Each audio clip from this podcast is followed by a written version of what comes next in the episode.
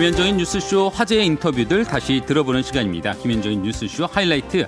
오늘도 유창수 PD와 함께 합니다. 안녕하세요. 안녕하세요. 예, 오늘은 국제 뉴스부터 좀 짚어볼까요? 네. 어, 미얀마에서 군부 쿠데타가 일어났잖아요.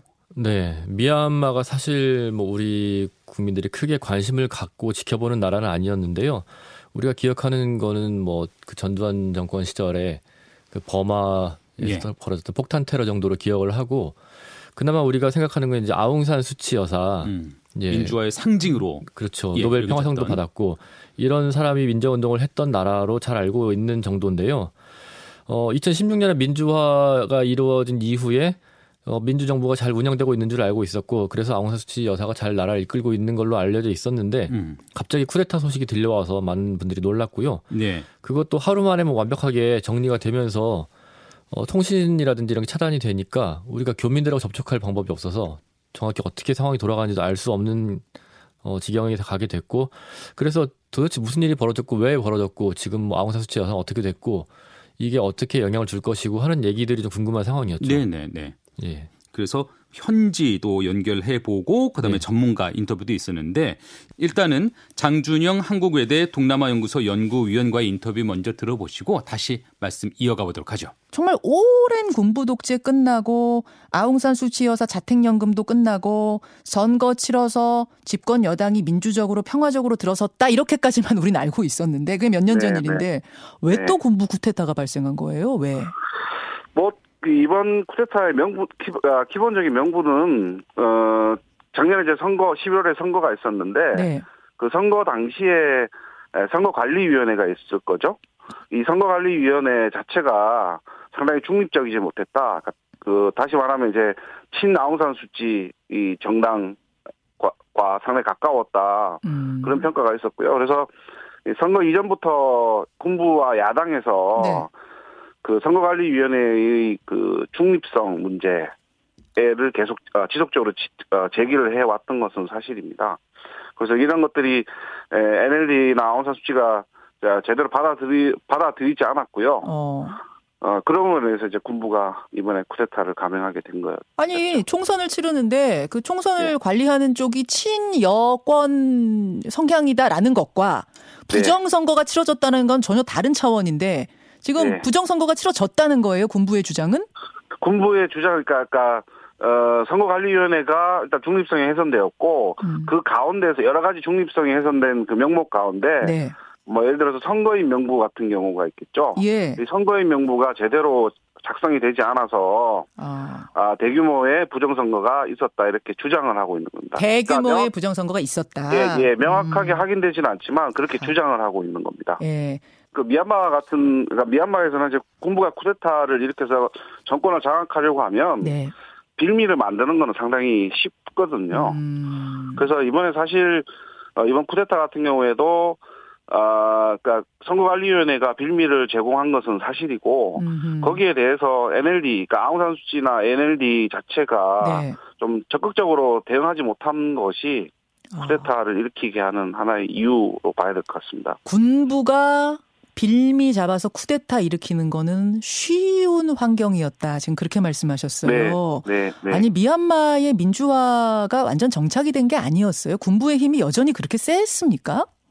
뭐 헌법상으로도 그 군부에게 많은 그 이권, 그러니까 정치적인 개입을 할 수 있는 이권이 보장이 되어 있고요. 아, 그리고 미얀마 같은 국가는 아직까지 그러니까 뭐 아주 장기간 군부 독재를 했고 거의 반세기 정도 군부 독재를 한 국가이고 예, 예. 그러다 보니까 군부에게 그 대항할 수 있는 사회 제도나 집단 이런 것들이 그렇게 많지가 않습니다. 아, 그래서 상당히 불안한 동거를 현재까지 해온 그런 상황 이라고 볼 수가 있는 것이죠. 불안한 동거. 음. 네, 그리고 실제로 뭐 2015년도 그랬었고요. 네. 총선이 있을 때마다 네.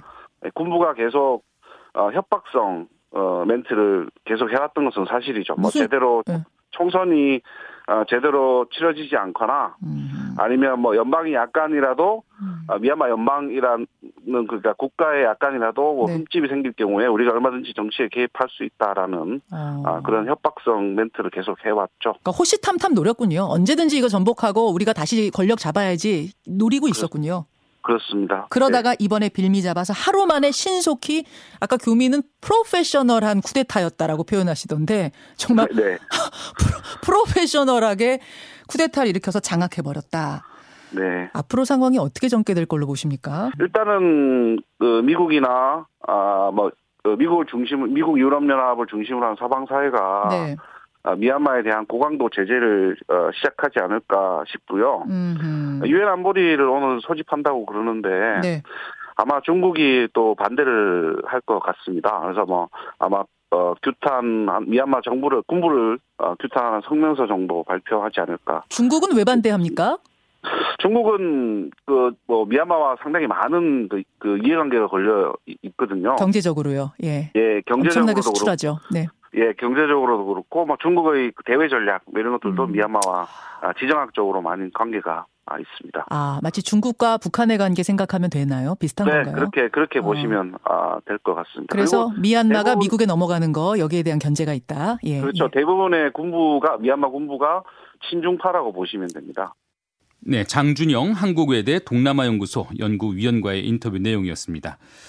아, 이게 문민정부 아웅산 수치 여사가 그 국가 고문이 이끌던 그 문민정부 대단히 좀 취약했던 것 같아요. 예, 뭐 민주화가 됐다고 생각을 했지만 사실상 그 군부 독재가 계속되고 있었고, 음.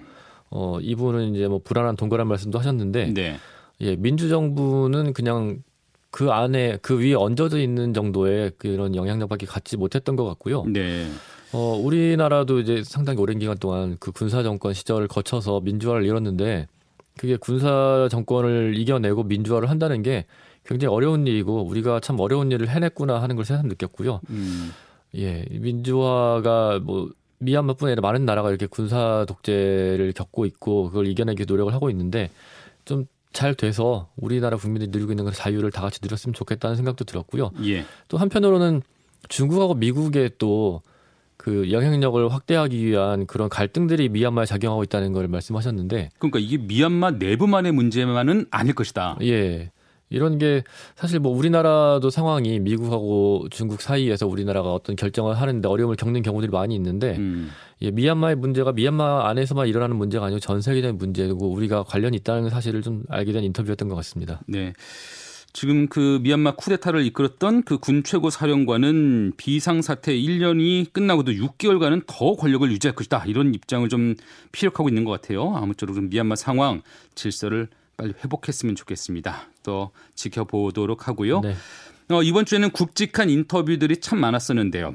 또 서울, 부산 그 보궐선거 관련한 인터뷰들 눈길을 끌었어요. 예, 월요일에 금태섭 전 의원 서울시장 후보 인터뷰가 있었고 화요일에는 오세훈 전 서울시장 인터뷰가 있었는데요. 네. 근데 정치가 참 다이나믹하게 변화하고 있는 걸 알 수 있는 게 특히 이번 주에 예, 금태섭 전 의원은 우리 인터뷰하고 나서 곧바로 그 토너먼트 단일화를 제안을 했고 음. 안철수 대표가 또 그걸 바로 받았고 네. 그래서 야권 단일화의 구도가 전혀 생각하지 못한 방향으로 이제 그 틀이 만들어지게 됐고요. 네. 또 오세훈 전 시장 같은 경우는 우리 인터뷰 끝나고 그날 바로 또 그 원전 문건에 대해서 음. 이야기를 한 것이 화제가 돼가지고 설화를 낳았죠. 예, 네. 그 V가 VIP냐 버전이냐 뭐 그 문제로 굉장히 시끄러웠는데 어 먼저 그 단일화 문제를 얘기를 하자면은 금태섭 전 의원이 삼지 제3지대 후보들 그러니까 안철수 대표와 자신을 중심으로 하는 그런 후보들이 먼저 단일화를 하고 그다음에 국민의힘 경선 결과에 나와서 따라서 나오는 후보가 정해지면은 그 두 사람이 다시 경선을 하자. 그렇게 해서 야권 단일화를 토너먼트식으로 이루자 이런 제안을 했는데 이게 1월 말 제안이었어요. 예. 그거를 안철수 대표가 수용을 하면서 이제 그동안 한 번도 없었던 그 토너먼트 방식의 경선이 되게 됐고 그래서 야권의 단일화에 대한 관심들이 굉장히 높아지게 된 상황입니다. 그래서 음. 어 국민의당에 이런 정책들을 좀 만들어내고 함께하고 있는 이태규 사무총장이 여기에 대해서 어떤 생각을 가지고 있는지 또 앞으로의 전략은 어떻게 삼으려고 하는 계획인지 그런 얘기를 좀 들어봤습니다. 예, 야권 단일화 그 물꼬가 트이면서 속도가 좀 빨라지고 있는 것 같은데요. 현재 상황 아, 국민의당 이태규 사무총장과의 인터뷰로 들어보도록 하겠습니다. 아우, 생각보다 결정이 신속했어요. 많이 고민할 부분이 없다고 보신 겁니까? 네, 그 뭐 고민할 사안이 아니고요. 어쨌든 그 국민의힘에서 이제 오픈 경선 플랫폼을 못 하겠다고 하니까 예. 이제 다른 방법을 찾는데 어, 마침 이제 금태섭 전 의원이 이제 아, 단일화를 제안하니까 예. 이거면 유불리의 문제가 아니고 음. 이 범 야권의 단일화를 제일 먼저 제안했던 분이 이제 안철수 대표 아니겠습니까? 예, 예. 그러니까 단일화에 동의하는 모든 후보들은 다 안고 가야 된다는 입장에서 어, 당연한 결정이라고 보고요. 음. 예, 그래서 예, 이 정권 교체에 동의하는 모든 세력을 하나로 모아서 야권의 총합을 키우겠다. 네. 이게 안 대표 생각이고 또 단일화를 한다면 이제 거기에 대한 어, 목표와 목적이 분명해야 돼서 네. 거기에 대한 다섯 가지 이제 기본 방향을 제시했는데 또 금태섭 전 의원이 흔쾌하게 여기에 어, 동의한다고 해서 음. 예, 어, 단일화 경선이 아마 어, 치러지게 될 것 같습니다. 그러면은 이제 국민의힘을 제외한 제3지대 단일화에는 금태섭, 안철수 두 분만 하시는 거예요? 아니면 다른 분들도 좀 참여를 하세요? 어저께 다른 분한테도 다른 분이 있다면 거기에도 다 문호를 열겠다고 다 같이 하자고 예, 아, 예. 이렇게 제안을 했기 때문에 다른 후보가 있는지는 저희가 기다려 봐야 됩니다. 그 두 분이 같은 당이 아니니까 뭐 당원 몇 퍼센트 대 일반 시민 몇 퍼센트 이런 거는 불가능할 것 같고 결국 100% 여론조사가 유력한 건가요? 현재 지금 이제 코로나 19 때문에 무슨 저 현장 참여 투표가 사실 어렵지 않겠습니까? 예, 예. 뭐 그렇다면 서울 시민들의 의사를 가장 정확하게 반영하는 아, 여론조사 음. 뭐 그렇게 해서 또 거기에 대해서 어, 표본수를 얼마로 할 거냐 아마 적합도나 경쟁력이나 뭐 여러 가지 부분에서 아마 실무적으로 논의할 필요가 있다고 생각이 들고요. 이거는 이번에 이제 금태섭 후보뿐만이 아니라 이후에 국민의힘하고도 어떤 단일화 협상을 하자든 뭐 동일하게 적용되는 어떤 그 아. 구성 요소들이라고 생각이 들거든요. 아, 그 구성 요소들을 가지고 결국은 100% 여론조사가 될 가능성이 큽니까? 저는 개인적인 생각에선 그것이 맞다고 봅니다. 왜냐하면 음. 지금 야권이 단일화를 하자고 하는 이 목적이 네. 야권의 총합을 키워서 여당 후보를 이길 수 있는 후보를 만들려고 조금 단일화를 하는 거거든요. 그렇겠죠. 그렇다면 여당 후보를 상대로 가장 경쟁력이 있다고 네. 생각하는 것을 누구한테 물어봐야 되느냐? 음, 음. 그것은 서울 시민들한테 물어보는 것이 가장 알겠습니다. 정확하다. 네, 국민의당 이태규 사무총장과의 인터뷰 내용이었습니다. 아, 이게 A조, B조 먼저 치르고 네. 그다음에 이제 정말 야권 단일 후보를 선출하는 그 네. 과정이 3월 초까지 이어지는 거네요. 예. 그래서 그때까지는 이 서울시장 선거에 관심이 야권 쪽에 훨씬 더 많이 쏠리게 될 것 같고요. 음. 상대적으로 민주당은 지금 박영선 후보, 우상호 후보 둘이 경쟁을 하고 있는데 격차가 좀 벌어져 있는 상태죠. 네, 네. 그러다 보니까 관심이 좀 더 어, 관심을 좀 모으기가 어려운 상황인데 민주당이 여기서 어떤 가- 어떤 방법들을 들고 나와서 또 관심을 가져가려 할지 그것도 좀 주목해서 봐야 될 것 같습니다. 예, 말씀하신 것처럼 뭐 국민의힘과의 단일화에 동의하는 그 야권 후보들의 단일화가 실제로 원만하게 성사가 된다면은 서울시장 선거 판세 이거 참 예측하기 어려운 그런 상황이 될 것 같은데 네. 지켜보도록 하고요. 계속되는 생태계 파괴와 이상 기후, 그리고 전 세계를 강타한 전염병. 자연이 인간에게 보내는 경고일지도 모릅니다. 세계는 지금 친환경 에너지 세상을 준비합니다. 오염물질 없이 순수한 물만 배출하는 깨끗하고 안전한 에너지. 그린 수소. 친환경 에너지 그린 수소가 우리의 미래를 지킬 새로운 성장 동력입니다. 수소 경제의 중심 한국가스공사 이 캠페인은 수소 경제를 선도하는 한국가스공사와 산업통상자원부가 함께합니다. 이게 부산시장 보궐선거도 관심이 높습니다. 네. 뭐 부산시장 보궐선거의 이슈로 한동안 가덕도 신공항 문제가 네. 좀그 사람들 사이에서 얘기가 되다가 최근에는 한일 해저 터널 문제가 등장을 했어요. 예, 그 배경을 좀 보자면은 민주당 쪽에서 먼저 가덕도 신공항 얘기를 꺼낸 거죠. 네. 예, 사실은 이제 김해 공항을 확장하는 김해 신공항으로 추진이 되고 있었는데 그 전에 어 영남권 신공항 문제 그 그러니까 김해 공항이 부족하기 때문에 확장을 하든 다시 짓든 해야 되는데 어떻게 할 거냐는 논쟁이 굉장히 오랫동안 이어져 오다가 밀양과 가덕도와 어 김해 신공항 확장을 놓고 어 외부 컨설팅을 받은 결과로 2016년에 김해 공항 확장으로 결정을 했던 건데 그러니까 그 전에도 사실은 계속 논란이다가 예. 2010년에 마무리를 했다라고 네. 했거든요. 그런데 민주당이 또 가지고 나오면서 이번에 가덕도 신공항 얘기를 꺼내면서 음. 처음에 국민의힘에서는 그걸 비난을 했거든요. 음. 선거 앞두고 이런 포퓰리즘적 이슈를 꺼내느냐 했었는데 이게 어쨌든 지역의 수건 사업이었고 어, 지역에서는 인심이 다 원하고 있으니까. 예 여론이 움직이기 시작한 거죠. 예. 그러니까 국민의힘 후보들도 여기에 동참을 하게 됐고 특히 이현주 의원 같은 경우에는 이현주 전 의원 같은 경우에는 이 문제로 눈물의 기자회견까지 열기도 했고 네. 예, 이렇게 이슈가 되다 보니까 국민의힘에서도 여기 대응할 수밖에 없게 됐고 그래서 김종인 비대위원장이 부산을 방문하면서 가덕도 신공항을 수용하는 걸로 그러니까 같이 추진하는 걸로 얘기를 하지 않을까 했는데 여기 한 발 더 나가서 한일 해저 터널 얘기까지 꺼낸 거죠. 아, 가덕도 신공항 받고 네. 해저 신공항부터 해저 내놓고 터널까지 가자 뭐 그렇게 얘기가 나온 건데 예. 이것도 그동안 굉장히 오랜 역사가 있는 거고 정권 때마다 이거 타당성 검토를 하기도 했고 얘기를 음. 꺼내기도 했었고 했었는데 어 이명박 정부에서 경제성이 없다는 결론이 나왔었거든요. 그랬는데 이걸 또 꺼낸 거에 대해서 반대로 민주당에서 이걸 왜 꺼내느냐 오히려 음. 또 친일적인 정책이다. 음. 친일파인 걸 인증하느냐 뭐 그런 얘기까지 나오고 있고 국민의힘 쪽에서는 어 그 전에 민주당 정부에서 노무현 정부라든지 김대중 네, 노무현 정부 때도 네. 이 문제에 대해서는 적극적으로 검토를 하지 않았었느냐. 네 그런 얘기를 이제 서로 반대로 하고 있는 거죠. 예.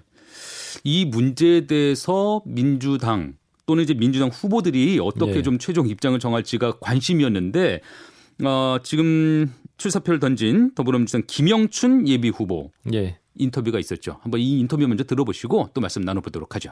그 부산 분위기, 부산 민심에 정말 변화가 감지가 되는 거예요?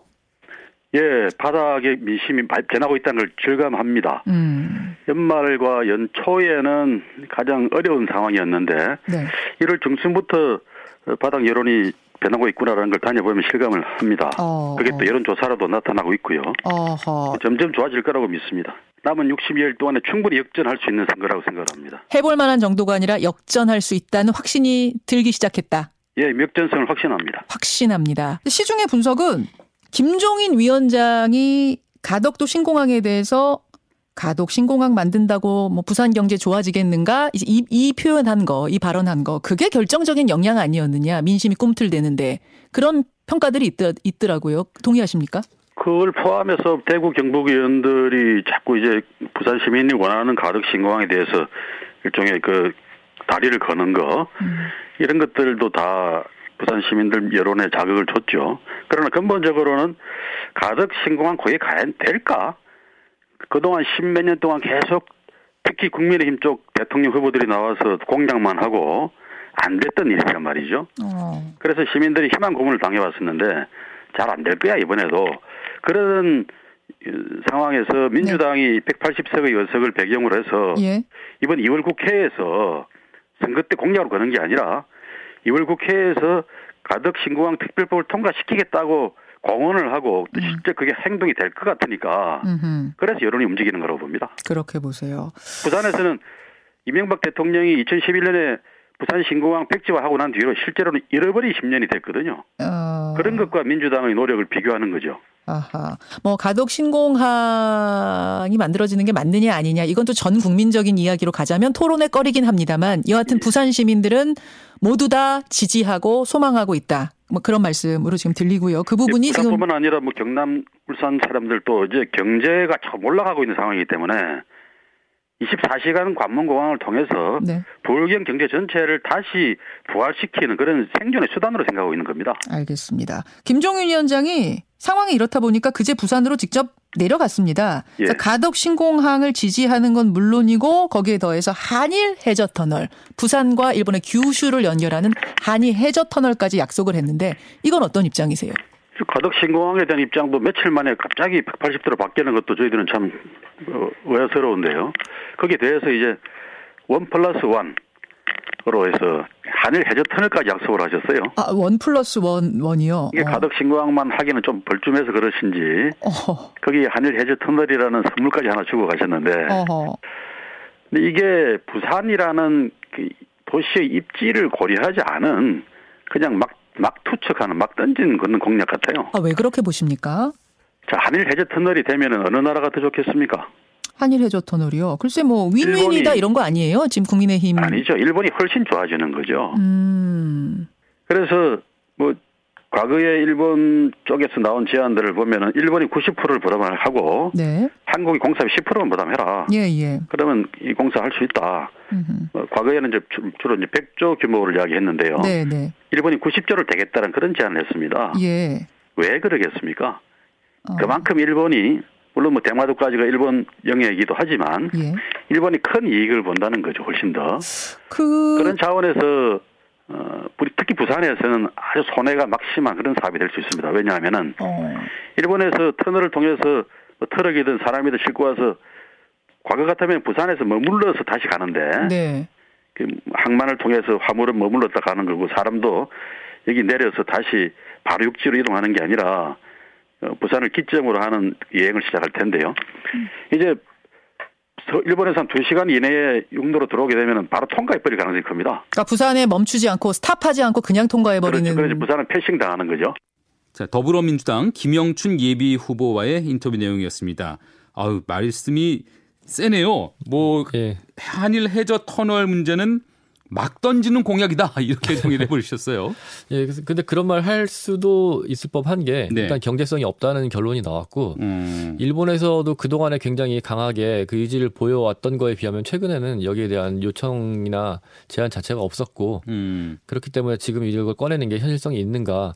그리고 이게 부산시장 선거를 앞두고 나올 만한 얘기인가? 음, 예, 이건 전국적인 이슈가 돼야 되는데 그리고 막대한 그 예산을 어떻게 할 것인가에 대한 준비가 전혀 없었고 하는 것들이 제기가 되면서 일단은 이 공약이 현실성이 그렇게 있지는 않다는 쪽으로 결론이 나가는 것 같습니다. 예, 그렇기도 하고 실제 한일 해저 터널이 뚫리더라도 오히려 일본에 득이 되지 예. 부산은 패싱 당할 뿐이다. 예, 그런 이런- 논란도 있죠. 예, 이런 이유를 주장하기도 하셨는데 부산 선거도 더 달아올 것 같습니다. 네.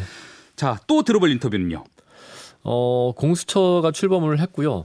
공수처 차장도 제청에서 임명이 됐죠. 그래서 이제 그 인적 구성을 위해서 그 공수처 검사들을 뽑는 작업을 하고 있는데 네.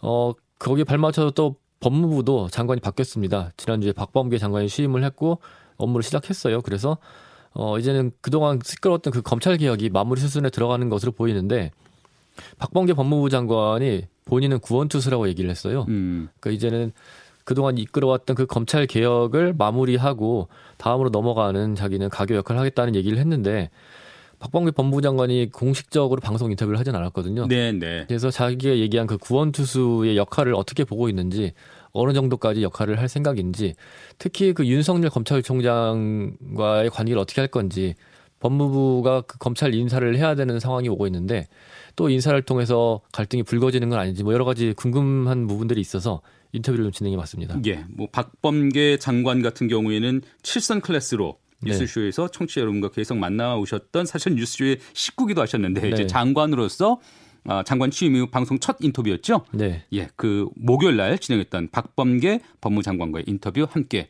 들어보도록 하겠습니다. 지금 그러니까 소감을 말씀하신 거나 마찬가지예요. 네네. 부담스럽다. 힘든 자리인 건 분명하죠. 소감이 어떠십니까? 그뭐 어, 일단 대통령께서 많은 그 음, 지침이랄까 어, 검찰 개혁의 이제 마무리 투수는 제가 자임을 한 거고 어, 대통령 지명하신 것도 뭐 그런 역할을 해달라는 말씀인데 그 검찰 개혁과 관련해서 어, 대통령께서 여러 지침을 주셨어요. 그래가지고 아. 한결 마음은 편안합니다. 어떤 지침들입니까? 일단 검찰 개혁에 있어서 이제 우리 검사들하고 함께 해야 된다. 검사들을 어 개혁에 동참시켜야 된다 하는 그런 말씀을 해주셨고 함께 해야 한다. 함께 해야 된다. 음. 그리고 이제 올해 1월 1일부터 이제 수사권 개혁이 있었잖아요. 검경 수사권 예, 조정. 검경 수사권 조정이 있었는데 우리 이제 법무 검찰은 수사권 개혁이라고 이렇게 표현을 합니다. 아하, 예, 예. 제가 의원 때는 검경 수사권 조정이라고 했는데 근데 1월 1일부터 시행이 되는데 그게 지금 이제 채 한 달 조금 넘었으니까 아, 앞으로 이제 그 제도적으로 착근 안착을 시켜야 된다 그런 말씀하셨고 또 이 수사권 개혁으로 인해서 전체 우리나라의 에, 나라의 어떤 어, 범죄 대응 역량이 음, 후퇴돼서는 안 된다 그런 말씀하셨고 역시 이제 마지막에는 어, 검찰의 조직 문화 이런 것들이 굉장히 중요하잖아요. 예. 음, 그런 부분에서 검사들과 함께하는 아. 예, 그런 그런 검찰 개혁을 주문하셨죠. 검찰 개혁 마무리 투수다. 네. 근데 검찰 개혁 중에 이제 공수처는 출범을 했고 검경 수사권 조정도 시작이 됐고 그럼 남은 과제는 뭐가 있다고 보시는 거예요? 아까 말씀드렸듯이 제도의 안착이라는 게 중요하고 지금 민주당의 우리 이제 제 친정 의원님들이 수사기소 완전 분리를 지금 음, 얘기를 하고 있고 그러한 관련 법들이 나와 있어요. 이른바 아, 공소청으로 네. 검찰청을 만들자라는 네네네. 법안이 발의돼 있는 예, 중입니다. 발의가 되어. 수사권을 완전 배제하는. 네, 그런 게 있고 이제 법무부 산하에 이제 직접 수사청과 같- 특수수사청과 같은 것을 만들자는 이런 논의들이 있는데 예. 이것은 제도의 문제니까 아뭐 원칙적으로 방향은 옳은 것 같고요. 그래서 아. 그런 측면에서 어 구체화를 어떻게 할 거냐 또 시기와 방식 어, 이런 등등을 좀 더 다듬을 필요는 있다라는 생각이 들고 아, 역시 뭐니 뭐니 해도 어, 검사들을 개혁에 동참시켜서 어, 검찰의 조직 문화를 개선하는 거 그게 굉장히 중요한 일이라고 생각합니다. 공소청. 사실은 이건 법안 발의돼 있지만 쉽지 않은 일이라고 저는 보고 있었는데 공소청 즉 검찰에게 남아 있는 그 그 수사권도 다 아, 이제 배제시키는 것 이, 이것을 완수라고 보시는 거군요. 공소청법 못할 이유 없다고 보시는 거군요. 어, 음, 궁극적인 지향으로서 원칙으로서 그것은 옳은 방향이라고 보고 음. 어, 그런 측면에서 뭐 검사들도 뭐 꽤 동의하는 분들이 꽤 있고요. 중요한 것은 아까 제가 부패 수사 대응 역량이랄까 국가, 예. 국가 범죄에 대한 예. 음, 국가적인 어떤 수사 대응 역량, 예. 아, 이러한 또 수사의 총량 이런 것들이 에, 이런 제도 개선을 통해서 음. 공백이나 어, 허점이 생기지 않아야 된다라는 음, 그러한 것은 분명히 중요하게 고려돼야 될것 음. 같습니다. 아니 근데 지금 남아 있는 수사권이라는 게 무슨 이제 큰 수사들 뭐 금융 전문적인 금융수 이런 거 몇 개 남아 있는데 그것도 어 검찰에서 다른 쪽으로 이관하는 게 맞다고 보십니까? 구체적으로 그게 이제 맞다 틀리다의 문제는 아니고 큰 방향에서 수사기소 분리. 음. 아까 이제 우리 김현정 앵커께서는 뭐 공소청만 남기고 다른 건 지금 법안이 예, 그렇죠. 발의돼 있는. 말씀하시는데 그렇게 구체적인 것보다도 크게 큰 방향에서는 어떤 수사 기소의 완전 분리는 큰 방향에서 옳다. 어. 그러나 아까 말씀드렸듯이 예, 범죄에 어떤 대한 대응 역량 음. 그런 측면도 고려해야 된다. 제왕적 검찰총장이란 말을 쓰셨어요. 예, 예, 예. 청문회에서 이 검찰총장이 개별 사건에 대해서 다 지휘를 할 수 있도록 이 된 것에 대해 좀 문제가 있다고 보시는 걸까요? 이 부분도 개혁을 해야 된다라고 뭐 보시는? 청문회에서는 그렇게 말씀을 드렸고 어, 그 문제도 뭐 인사와 관련해서 검찰총장과 두 번은 만나겠다 의견을 듣겠다라고 했는데 네. 그거 말고도 어, 장관과 총장이 예, 그 이후에 만나서 어, 지금 제도 개혁 방안들은 다 나와 있습니다. 그러나 어, 검찰 차원에서의 집행 그것을 구체화하는 것이 어, 좀 더딘 면이 있기 때문에 음. 어, 지금 물어봐 주신 그 주제를 포함해서 네. 어, 뭐 총장과 어, 만나서 그것도 얘기하십니까? 어, 상의를 해야 됩니다. 이번은 아. 아, 니더라도 아, 이번은 네, 아니더라도 앞으로 인사 이후에도 그 부분에 대해 논의할 뭐 것이다. 자주라고 볼 수 없겠지만 아. 그것은 상의할 주제라고 생각. 네, 박범계 법무장관과의 인터뷰 내용이었습니다. 아, 뭐 국민들 바람은 한결 같은 것 같아요. 이제 네. 더 이상 법무장관과 검찰총장 간의 갈등 이제는 더 이상 보고 싶진 않다. 이런 네. 국민들의 바람이 있는 것 같은데 어떻게 어떻게 전 그 예상하세요? 일단은 그 갈등을 더 이상 일으키지 말아야 한다는 것에 대해서는 뭐 여권도 다 동감을 하는 것 같아요. 특히 그 갈등 국면에서 가장 수혜자는 윤석열 검찰총장이었다는 말이 나올 정도로 결과적으로는 네, 지금 예. 뭐 차기 대선 주자로 유력하게 꼽히고 있을 정도까지 올라가 버렸기 때문에 그 갈등이 서로에게 득이 안 된다는 건 충분히 알고 있는 것 같고요. 네. 그래서 박범계 장관도 취임하자마자 윤석열 총장과 계속 만나면서 검찰 인사도 조율을 하는 것으로 보이고요. 그 갈등은 이제 그더 이상 확장되지는 않을 것으로 보이지만 그렇다면 그동안 추진해왔던 검찰 개혁은 잘 마무리가 될 것이냐. 여기서 어, 검찰의 눈치를 보면서 가는 것이 일부 지지자들에게는 이제 검찰 눈치를 보는 것으로 비춰지면서 반발을 할 수도 있고 또 어떤 분들이 보기에는 어, 검찰 개혁이 어, 그냥 여러 가지 제도를 만드는 것으로 내용상의 개혁 없이 끝나는 거 아닌가 하는 우려를 할 수도 있거든요. 네. 박범계 장관도 거기에 대해서 충분히 얘기를 했는데 이제는 내용상으로 다지는 작업을 하겠다고 얘기를 했기 때문에 그러면 갈등 없이 어떻게 그런 내용상의 개혁을 끌어낼 것인가 그걸 좀 주목해서 봐야 될 것 같습니다. 예. 구원 투수로서 훌륭한 역할을 하시기를 저희도 네. 한번 응원을 해드립니다. 자 마지막으로 코로나19 상황도 한번 살펴봐야 될 것 같은데요. 3, 4월에 다시 또 대유행이 온다. 네. 이런 예측을 한 분이 계셨네요. 예, 심지어 2천 명까지도 갈 수 있다 하루 확진자가 예. 얘기를 했는데요.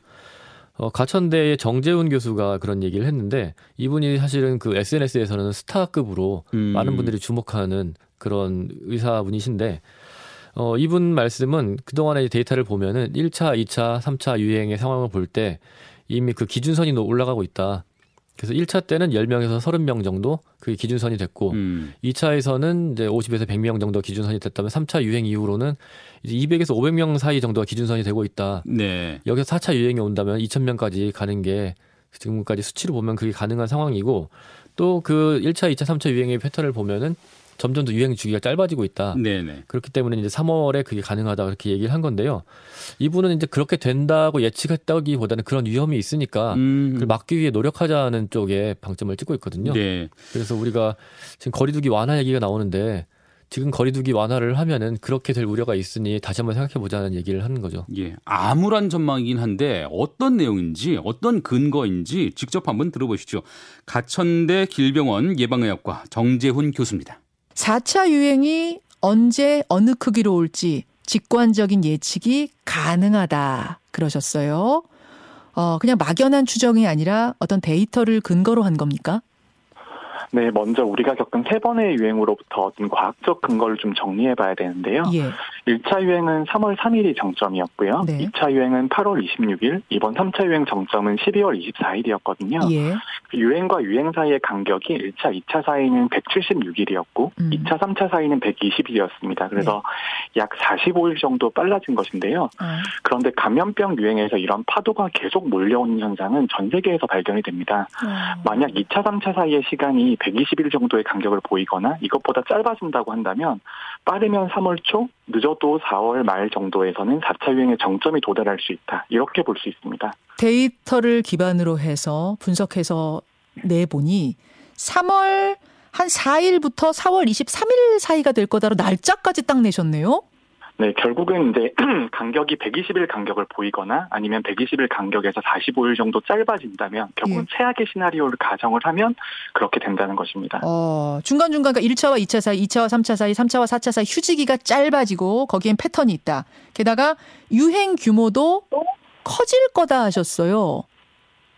네, 우리가 유행이 올 때마다 유행 끝나고 남는 기준선 자체가 높아지는데요. 네. 1차 유행이 끝나고 나서는 지역사회 감염이 10명에서 30명 정도 선이었고 네. 2차 유행이 끝나고 나니까 50명에서 100명 정도 선이 유지가 되었습니다. 네. 근데 지금은 3차 유행 후에 300에서 500명 선이 유지가 되고 있거든요. 네. 유행 곡선의 시작 자체가 높은 곳에서 시작하게 됩니다. 즉 크기는 지난번 유행보다 이번이 몇 배 더 커질 수 있다는 것이고요.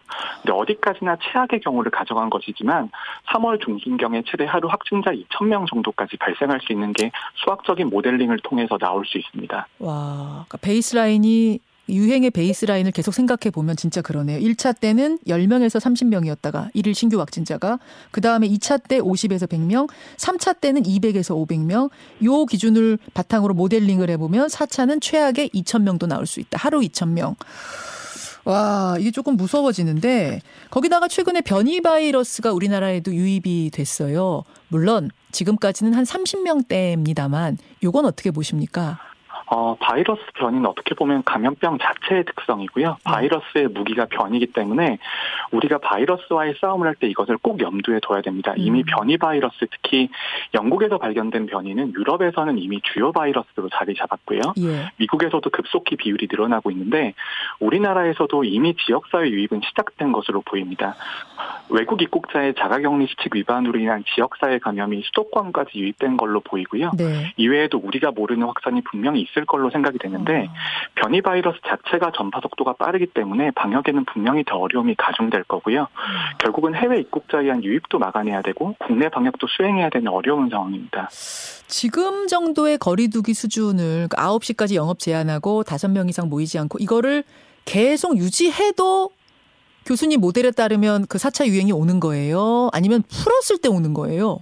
어, 결국은 어느 정도 완화된다는 가정이 있는 거고요. 아. 우리가 2차 유행에서 3차 유행 사이는 어느 정도 방역 대책이 완화가 되었었잖아요. 완화됐었죠. 그래서 그런 경향까지 반영을 하면 그렇게 된다는 것입니다. 근데 지금 정부에서 이번 주말에 어, 이 사회적 거리두기를 좀 완화를 검토하고 있대요. 그 이유가 자영업자 소상공인 피해가 워낙 크다 보니까 뭐 완전 푸는 건 아니지만 9시 영업 제한이라도 좀 풀겠다 이런 걸 지금 검토하고 있는 모양이거든요.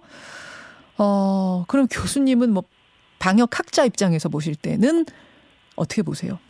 아, 일단 저도 너무 죄송스러운 게 항상 지금 일주일이 제일 고비다. 확산의 중대 기로이다. 이런 말들을 정말 많이 드리지 않습니까? 네. 결국은 방역은 정부가 단계를 어떻게 올리느냐보다 더 중요한 게 음, 국민들이 상황을 어떻게 받아들이시냐 하는 건데 음.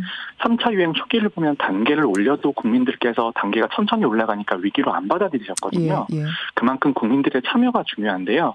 그러니까 결국은 이제 이런 말씀이 단기적으로는 그때는 맞는, 맞는 말이지만 나중에 보면은 위기가 계속 반복된다라고 말하는 게 양치기 소년이 될 수도 있는 거거든요. 음, 네. 이 위기 상황 자체가 올해 말까지는 집단 면역이 형성될 때까지는 계속 반복이 됩니다. 그래서 한주한 주가 끝이 아니고요. 이 상황을 최소 6개월 정도는 버티셔야 되는 건데 당연히 방역하는 사람 입장에서는 지금 사회적 거리두기를 완화하면 확진자가 늘어날 게 자명하고 가만두자니 국민 경제가 너무 어렵고 그런 고민들이 있는데요.